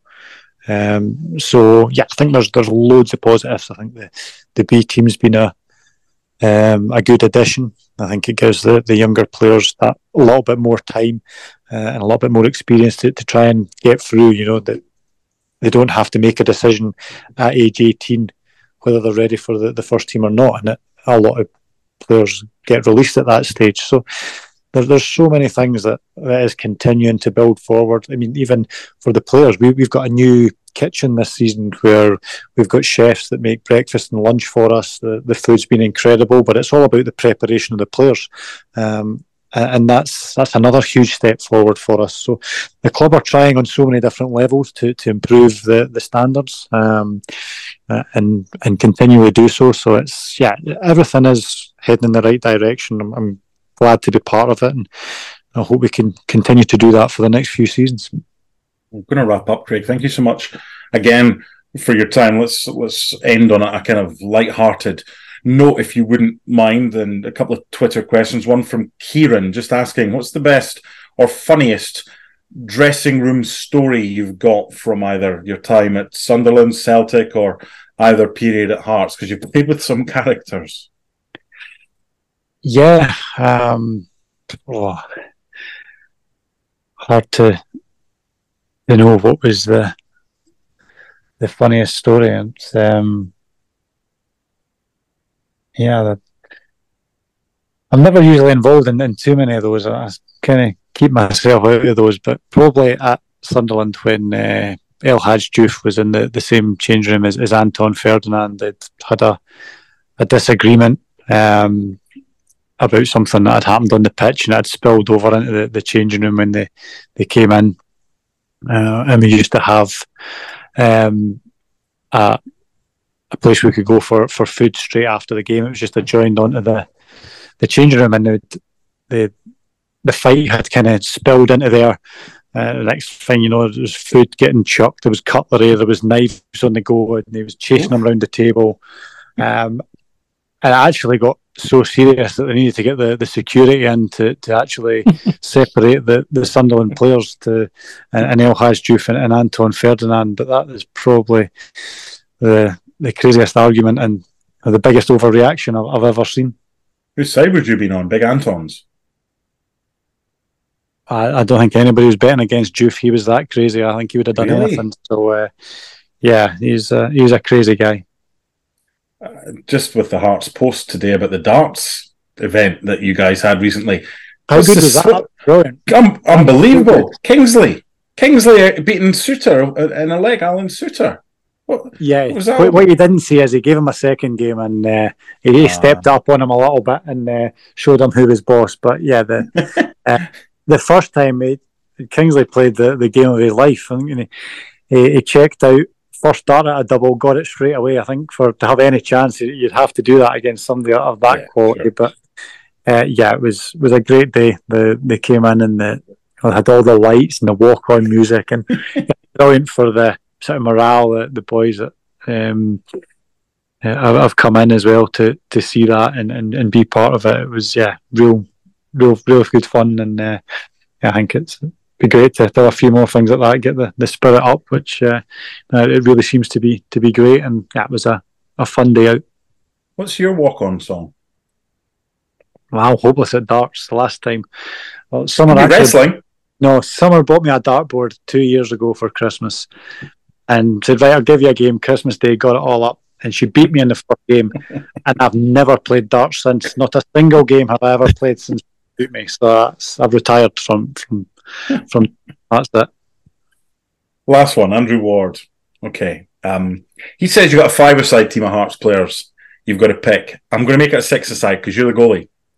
So who are your five team? Doesn't have to be the five best. It's the five that you would want in a five-a-side team. So Big Dave McPherson was a super defender. He ain't getting in this side, right? Because five-a-sides, big boys, you're not doing that. So well, he didn't play with them either, did he? Mm, I'm just saying, players like Dave McPherson. So, who would be the five in your team from the current squad? Uh, you could go first. You could. I think they said. I think the spell. question was just any Hearts player he'd played with. Oh yeah, Hearts it? players you've played with. So first or second spell. Give me five. All right. Well, you need need the goals first. So you, are taking Rudi, but you're going to have to get somebody to do his work for him because he's not. uh, um, who am I taking? Steven Pressley, because he'll organise everything and chuck his body in front of. He, he, he'd even book the pitch. He'd he'd book the he'd do everything. He'd he'd have everything arranged, and you wouldn't you wouldn't be allowed to be late as well. You'd have to be there at eight thirty on the dot. So Pressley, Skácel, three more. Um, I'm going to need. What do we need? Another. Yeah, a couple of midfield players. Another striker probably would go. Oh, a tough one. I'd maybe go Pinilla. What a shout! Yeah, what a player! Uh, Hearts fans didn't see the best of him. Like oh, some of the training days, he was outstanding. Like and, and went on to have a fantastic career. But he was he was brilliant. I feel like he'd be the one who'd be leaning. You'd be trying to play. He'd be leaning at the side, trying to chat up some girl who'd just been walking past. Quite possibly. He didn't really talk that much when he was here. He wasn't that interested. Um, he, he, used to come in wearing odd Simpsons socks and we'd ask for an interview. He didn't speak much. You're right. I think we got him once, and he just wanted to do Simpsons impersonations. Yeah, he was a strange guy, but he could shoot and he could score goals. Um, as his, his career statistics. So I'll show you after Hearts. But yeah, what a player! You knew he was was real top quality. So Pinilla and Skácel is your kind of not running about. So I'm going to need Julien yeah. Brellier in there to run about and tackle oh, Okay. Um, okay. One more. One more. Who else will I have? I need to take somebody for the current team, otherwise there's nobody in it. Well, if you're running about, you might put Cammy in there if you need people to do some work. Yeah, I'll, I'll, go with Beni. Beni can do that running about. He's uh, he's a good six, so you need somebody to control that midfield. I'll I'll go with him. So that that basically, when you've only picked one defender, you're going to have to be an auxiliary centre back in this. I know, I'll just take them. I'll just make the saves. That's all right. They can go and score the goal. It's not a bad side. That's not a bad side. Craig, thank thank you so much um, for for your time and. Um, whenever you end up back in, in the Hearts team, we we we can't wait. Um, we're hopeful it's it's when and not if. Everything certainly seems to be pointing in the right direction. And um, the one request that that Laurie and I would would make, and Ryan as well, because we'll speak for him, because the next time um, you come on, hopefully, it's not three years from now, and also not hopefully after St Johnstone have just been pumped 4 0 against Stirling at home as well. Otherwise, we can get Ryan on as well. So continued good luck.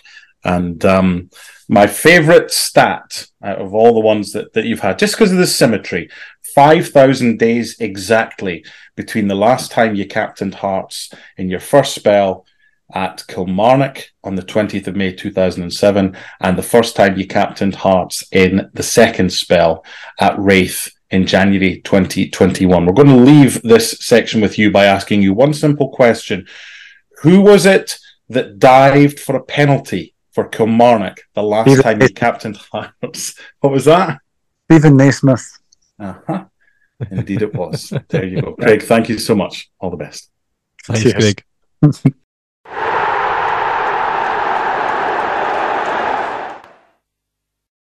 You're listening to Scarves Around the Funnel, sponsored by Forrest Hepburn and McDonald Signs, who have been offering creative sign and print solutions since the 1950s. So that was Hearts club captain and legend, former cup winner, Craig Gordon. Hopefully, a future cup winner as well. Um, as ever, Mark, uh, such a, a humble, um, hmm. articulate mm. guy who who represents Hearts um, incredibly well and um, you we can just tell, you know, he's still got that steely determination that he's still got plenty left to give on the park. Yeah, and I think without that, anybody kind of struggles. You, you've you've got to have a a target, and in his his his first target when it happened was to try and get fit for the new season. Obviously, that was before he even spoken to a doctor, but then you have to have other targets and, and records you want to break and things to look forward to. You've got to have some light at the end of the tunnel. Otherwise, it's very difficult, whether you've got an injury or just you're struggling or, or whatever it is. So to have that mentality, but to have gone through it before, I think is, is a big thing. Um, Sunderland, the injury that, that he had there, he's had one or two other injuries. Um, so he knows how to, to kind of to cope and to, to deal with it. And I thought his his answer to how he's changed in the in the three years since he was last on the podcast was was very telling. He's just he's a superhuman being um, who we are very lucky to have. And as I, I briefly touched upon during the interview, having gone back and done a fair bit of research prior to Craig coming on and read the story about how Jim Goodwin was absolutely desperate to sign him for for St Mirren and could offer him a Premier League um, possibility after after leaving Celtic. But no, when when Hearts came in and, and Robbie eventually got him, it, it was it was it was meant to be. And I'm I'm pretty sure if Craig Gordon and hopefully when Craig Gordon gets back to full fitness, ideally in the next couple of months, that those contract talks come the end of the season would hopefully be a foregone conclusion as for him staying with the football club and and extending a deal because he still has a lot of things that he wants to do at Heart of Midlothian Football Club. I think superhuman is a word that um, oh. we'll, we'll, very often associate with with Craig Gordon and inspiring. Terms, yeah, in terms of saves and things he's done on the pitch, but even just seeing him back in the gym doing leg work, it, it felt like it was what, weeks or something after it it happened. It was, um, yeah. If if if anyone's going to keep playing um, into the mid forties and still playing at high level, then it it'll be Craig Gordon, won't it? Can, you imagine the roar? And even just think about it right now. Craig Gordon is in the squad. He's ready to come back and it's a home game at Tynecastle. It could be under the lights or whatever. It could be Hibs or, or whatever. Regardless, that roar when Craig Gordon runs out as captain of the football club will be unlike any other roar we've heard for for quite some time.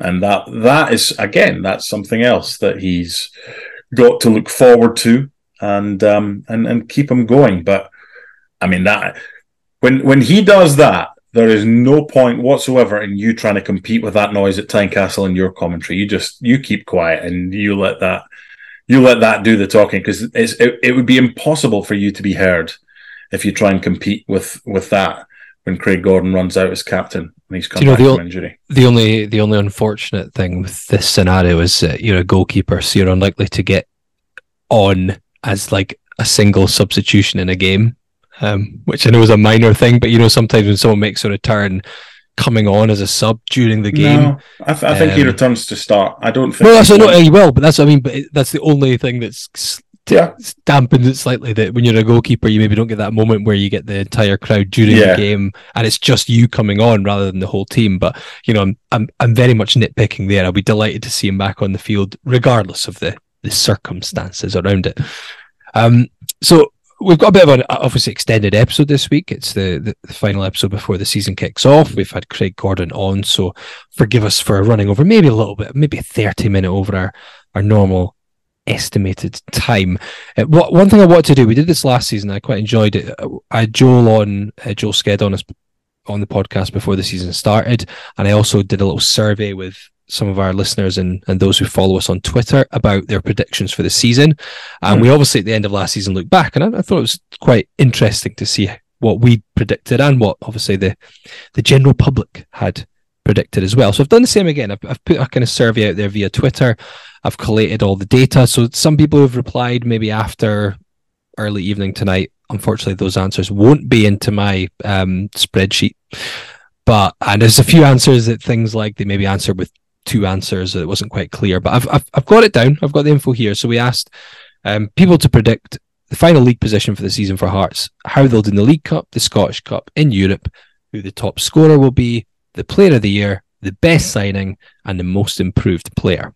So it's the exact same ones we went through last season. So I thought we've only got a little bit of time left, so I'm not going to extend this too much, but I'll go through each one.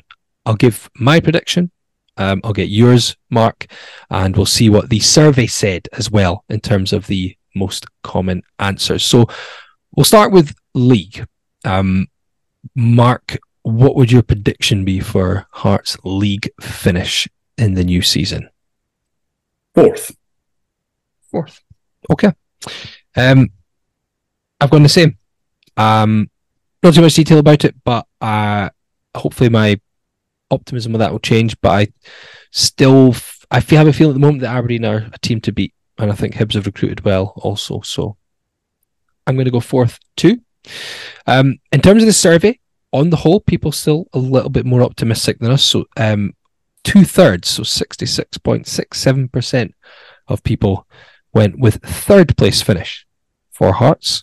Mm-hmm. So that's the majority. 21.9 percent went with fourth. We've got seven point six percent fifth. We've got just under two percent seventh, and um, a couple of very optimistic people. Uh, just under one percent went for first, and one percent went for second. But there's always someone who'll throw those in there. Uh, League Cup, Mark. What do we reckon for the new season? Semi final. Semi final. Okay.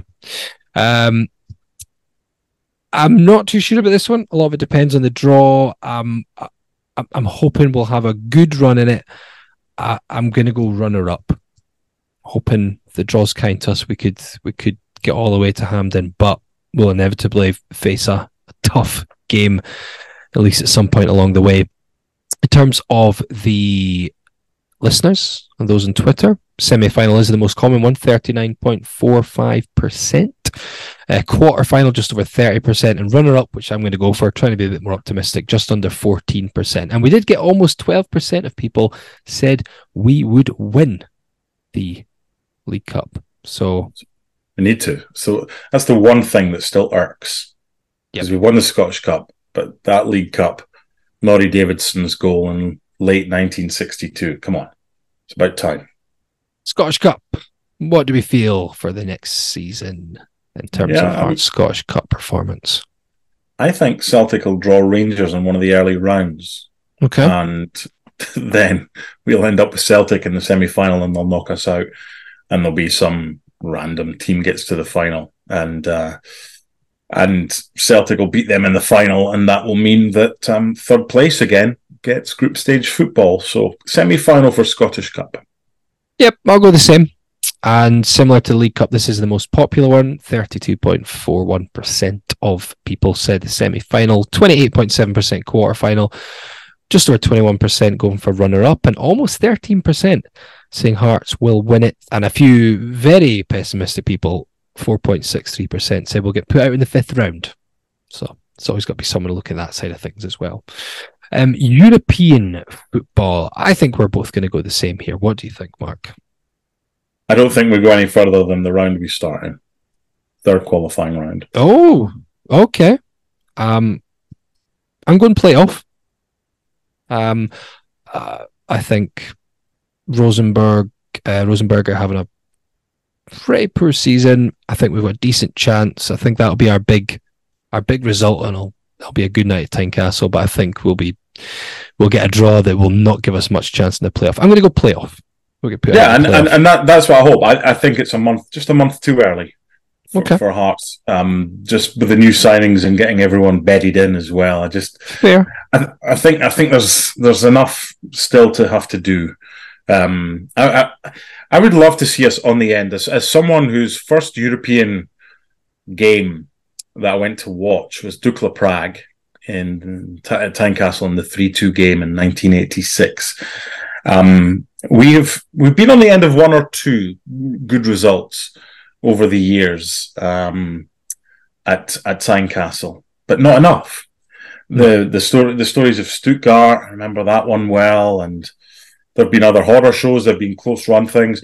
It's about time that that we had uh, a positive story. It's about time that we we had a Zurich performance at Tynecastle, but then f- saw it through and, and got through.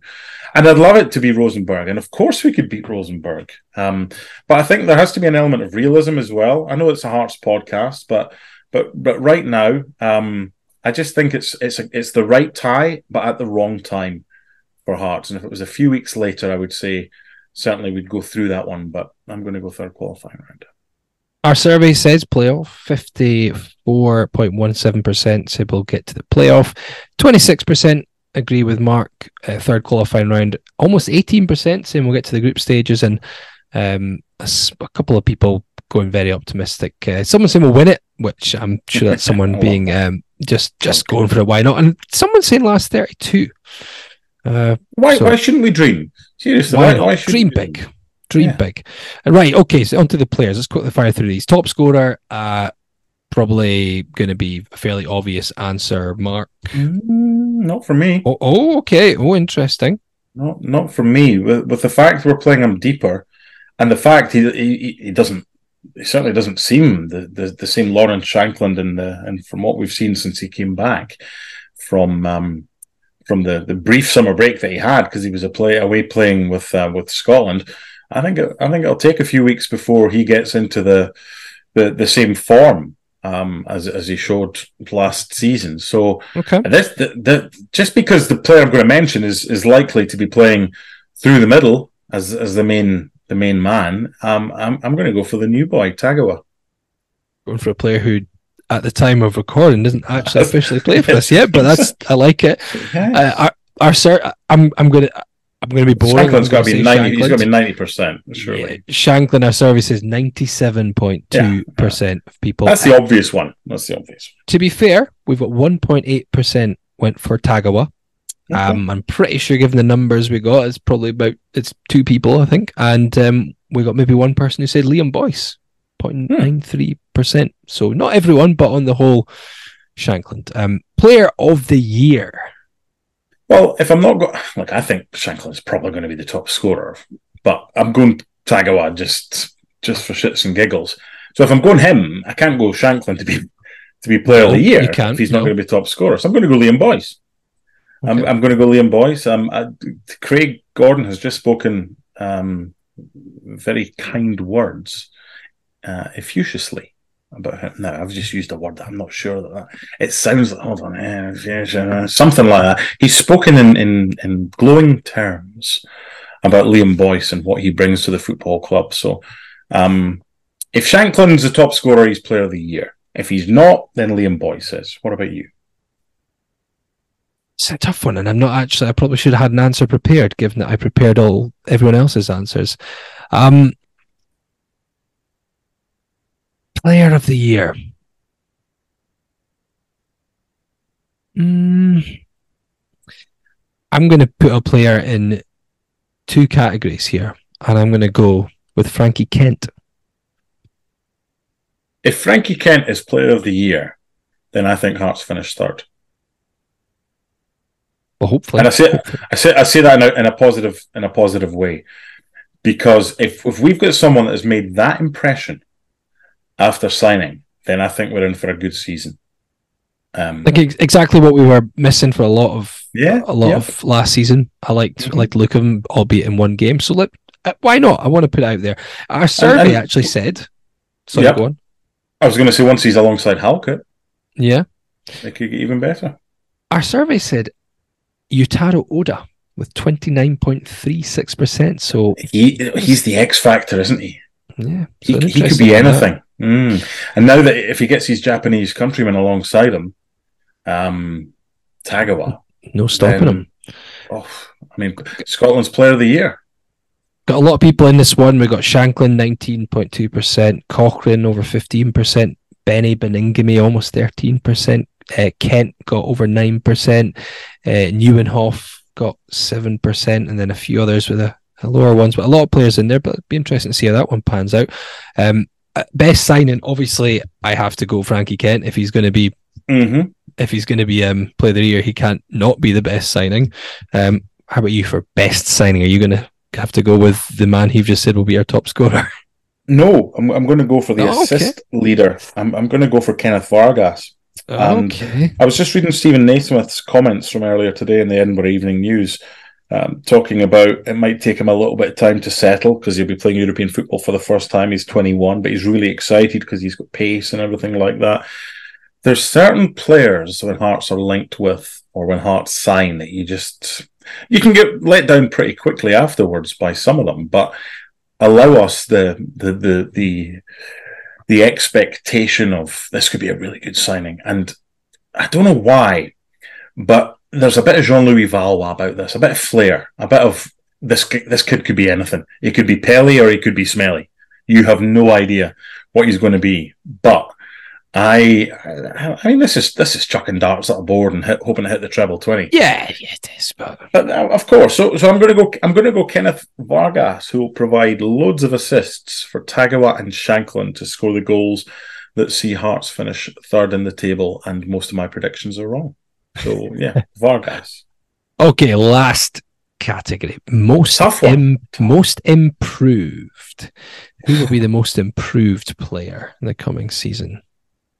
You know what? I'd love it to be Barrie McKay. Because okay. I mean Barrie's probably going to miss the first three to four weeks of the season um, through injury, which isn't ideal. But we don't have that big a, a leap to be much improved from where he was last season because it was a diff- disappointing season from Barrie. Problem here is how much game time is Barrie McKay going to get? Because if Tagawa and Vargas and Boyce and Shankland and Oda are all featuring, where does that leave us for, for Barrie McKay or George Grant or whoever? Um, so I'd like it to be Barry McKay, but I, I still think the sample size on, on Yutaro Oda is small enough for him to be considered as a really good shout for this category, most improved. If he can get mm-hmm. a run of games, I think we've seen enough from Yutaro Oda in, in bursts. That that could translate to absolutely nothing. But if we see the good stuff on a consistent and regular basis, then my most improved player would be Yutaro, uh, Yutaro Oda. Our survey says Yutaro Oda, 33% of people said he will be our most improved player. Um, I'm actually going to go with the one who got second highest, uh, okay. 23.58%, which was Nathaniel Atkinson. Um, I hope they're right. I really hope they're right. Uh, uh, at the moment, you know, we don't really have another, well, we, we don't have another natural option there. Toby Sibbick came on in the second half against Leeds to, to cover that position. We don't have anyone who's an out and out right back. I wonder if that suggests that he might get a chance. I think we will bring at least. I know we've been linked with someone already. Um, we might bring someone else in, whether they come in to be first pick or just to give competition. He obviously looked much improved under Steven Naismith, so I'm. I think maybe maybe this is his time. So I'm going to go with Nathaniel Atkinson. Uh, Kye Rowles, 14%. Uh, George Grant was one I considered as well, 7.5% for him. McKay, 7.5%. Connor Smith in there. Kingsley, Beni, Forrest, Pollock, Sibbick, Cochrane. Another very busy um, variety of options there. But yeah, we'll we'll have a look at the end of the season about how these all are, and we'll see just how Miles Affett we might have been at that point.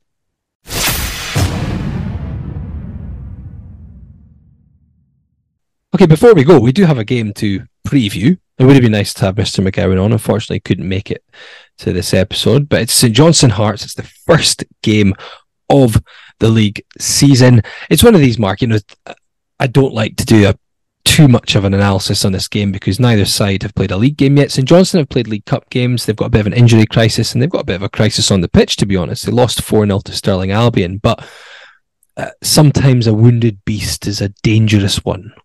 Um, how are you thinking about this? Is this a game where Hearts have to go into it thinking this is a St Johnstone team low in confidence, players out, we need to take the game to them, instill our game, and look to go out with a very positive mindset? Yeah, no excuses. When Steven Naismith came in towards the end of last season, there was an element of being fearless about Hearts' performance. It didn't always work.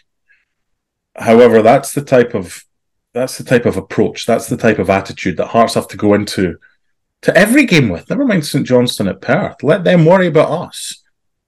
Let's do our homework, but we don't need to worry about opposition because if we play well and we do our job, it's up to them to stop us. That's the way that we've we've got to look at this. So we've finally got the monkey off our back. We've finally got the win in Perth. Um, I have to say, I mean, the way that they've started their League Cup campaign, I think anything less than than a victory for Hearts is a disappointment this weekend. What about you? Absolutely agree. I think it's something we have to take advantage of. We know they were a very poor team at home last season. They really struggled in front of their own fans. Um, the fans won't have much patience with them at all after some of the results they've had. We know the injury list, I think, is at eight just now. He talked about having 10 players unavailable. Steven McLean in the last game. Um, and we know they've got a small squad already. So I think it's a game we have to take it to them. I know that we might have a new signing that is thrown in late on. A, few people will rightly be unsure about what our option will be in attack if we don't get a player in ready to to play in that game. Given we had Alan Forrest as the focal point of the attack against Leeds, and I don't think that's the answer. But I think we have to try and take the game to him and, and take advantage of that.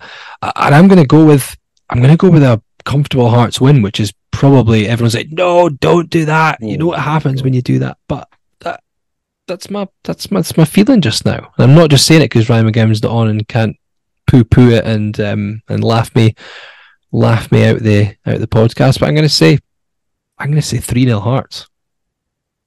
And you know what I'm going to say as well because we do our usual prediction my man Frankie Kent's going to get on the score sheet because I've been watching St Johnstone try and defend set pieces recently. You? I know you like a beer. If we record kind of later in the in the day, but how many both, beers have you had for that one?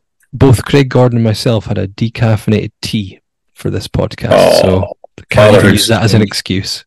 Fatherhood has changed you. Three nil. How do I follow that? Um, I'm gonna I'm gonna follow that with Four uh, no, no, no, no, no, no. I'm going to follow that with 1 0. 1 0 Hearts. Uh, goal scorer. Um, I'm going to go Oda. Nice. I'd like that. Yeah, it'd, be, it'd be random. It'd be, yeah. Wouldn't it be? Wouldn't it be ironic that we go all wasn't just 38 games last season. It was cup ties as well. And none of us, whether it was us or our guests, um, got both the score correct and a goal mm. scorer.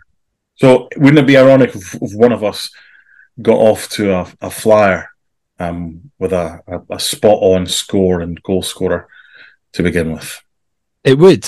And I hope it's me, not just because I want to be so right. Do I? Oh, no, but because gladly you were right. because I want it to be three 0 So we'll see what happens, and if um, if it goes awry, maybe uh, a certain Aussie pal of ours will emerge. He'll be the only. He'll be the only one that's on next week. Only one on next week. But wh- whatever happens, we will be back to to discuss the game between St Johnstone and Hearts, first league match of the campaign.